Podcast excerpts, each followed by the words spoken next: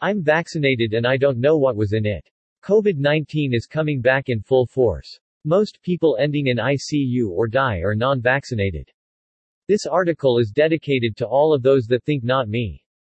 I'm vaccinated and no, I don't know what's in it, neither in this vaccine nor in the ones I got as a child, nor in Big Mac or hot dogs. I also don't know what's in ibuprofen or other medications, it just heals my pain. I don't know every ingredient in my soap, shampoo, or deodorant. I don't know the long-term effect of mobile phone use. I don't know if the food I ate in the restaurant was prepared with clean hands. I don't know if my clothes, curtains, sports drinks are unhealthy. In short, there are many things that I don't know and will never know. But there is one thing I know. Life is short, very short, and I still want to do something other than just be locked up in my home. I still want to hug people without fear. As a child and as an adult, I was vaccinated against polio and many other diseases.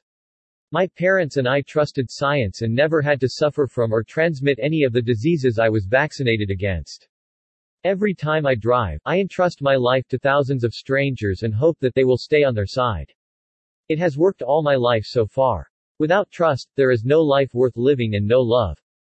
I am vaccinated. I am not vaccinated to please the government. I am vaccinated because, asterisk I don't want to die from COVID-19. I don't want to spread COVID-19 asterisk I want to embrace my loved ones I am still testing myself so I won't transfer COVID I like to live my life. I like to make COVID-19 an old memory. I want to protect us. I like to protect those who can't, namely our toddlers.